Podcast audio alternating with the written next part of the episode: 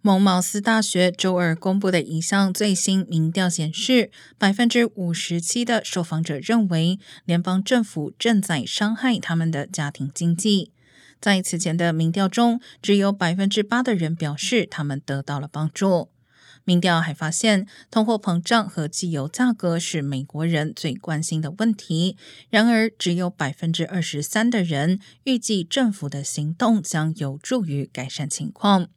民调并且显示，与去年相比，更多的美国人在经济上陷入困境，并将恶化归咎于联邦政府。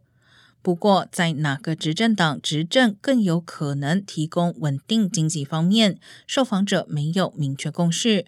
百分之三十六的受访者希望共和党控制国会，而百分之三十六的受访者更希望民主党主政。